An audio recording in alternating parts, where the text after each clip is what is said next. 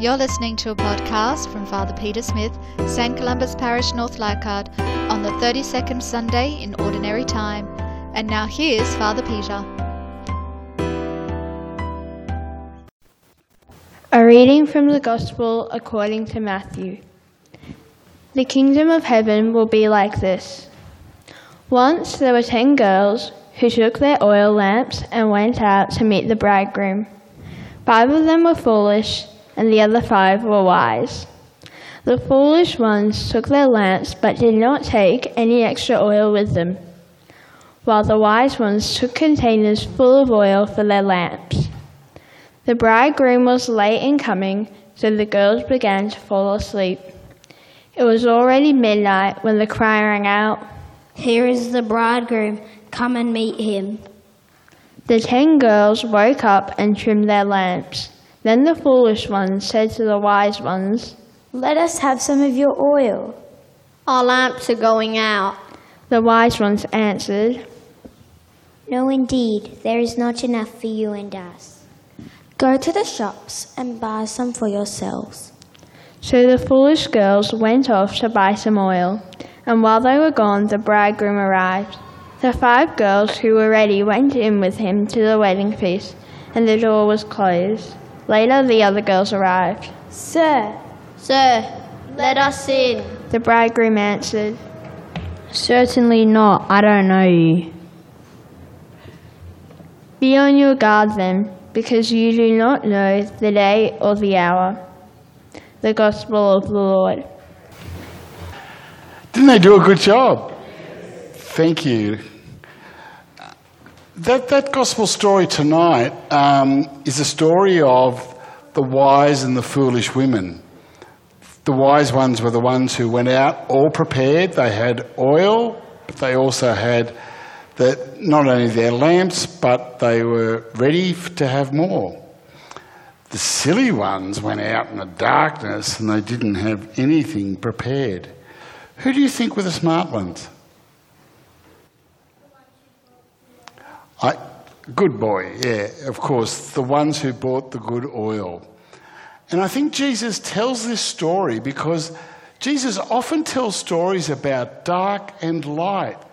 He tells stories about good and bad. He tells stories about how we can be people of light and people of darkness. Who do you want to be? You want to be a wise girl. You are a wise girl, I know. A football player. Now, I'm just going to have another look at the gospel. I didn't see anything in there about a football player, but I think that's a great idea too. So, in tonight's gospel, we have this story of light and dark.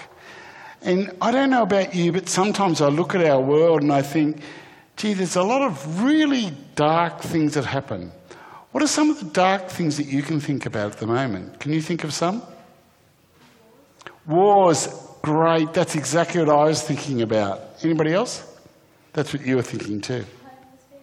Homeless people, that's great. Yeah. So in our world, sometimes there is darkness, and you know, I, I look at those stories of Israel and, and Palestine fighting, and I think, oh my goodness, isn't that horrible? What darkness in our world. And then I look at uh, Russia and Ukraine, they're all fighting too, aren't they? And people are getting killed all the time. And I love your story. I think about people who are homeless in our streets, and I think, that's a real darkness in our world. But I also think about the light. I also think about the good things. What do you think are some of the really good things in our world? Our family, great answer. Peace, great. Loving, feeding the homeless, and football? Yeah, of course. So, you know, it, it's so easy so often in our world to focus on the darkness. And I think, I think the darkness really is a problem. I, I mean, I wish I could cure all of those problems in the world that are fighting and war and all of that, and homelessness and people who are hungry. But I also remember that there are really good bright light things in the world. And do you know what I think is the best light thing in our world? You want to have a guess? God? Yeah, that's a great answer. Peace? Jesus?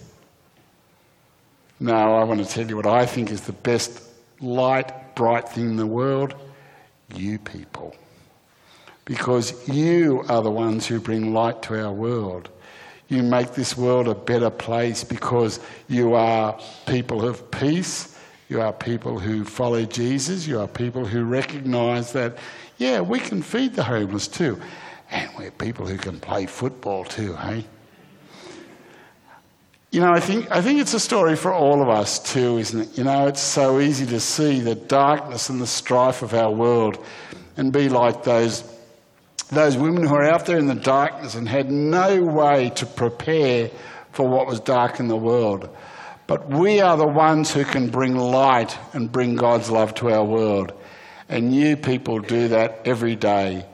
And you guys, I love you for the way that you do that. So thank you.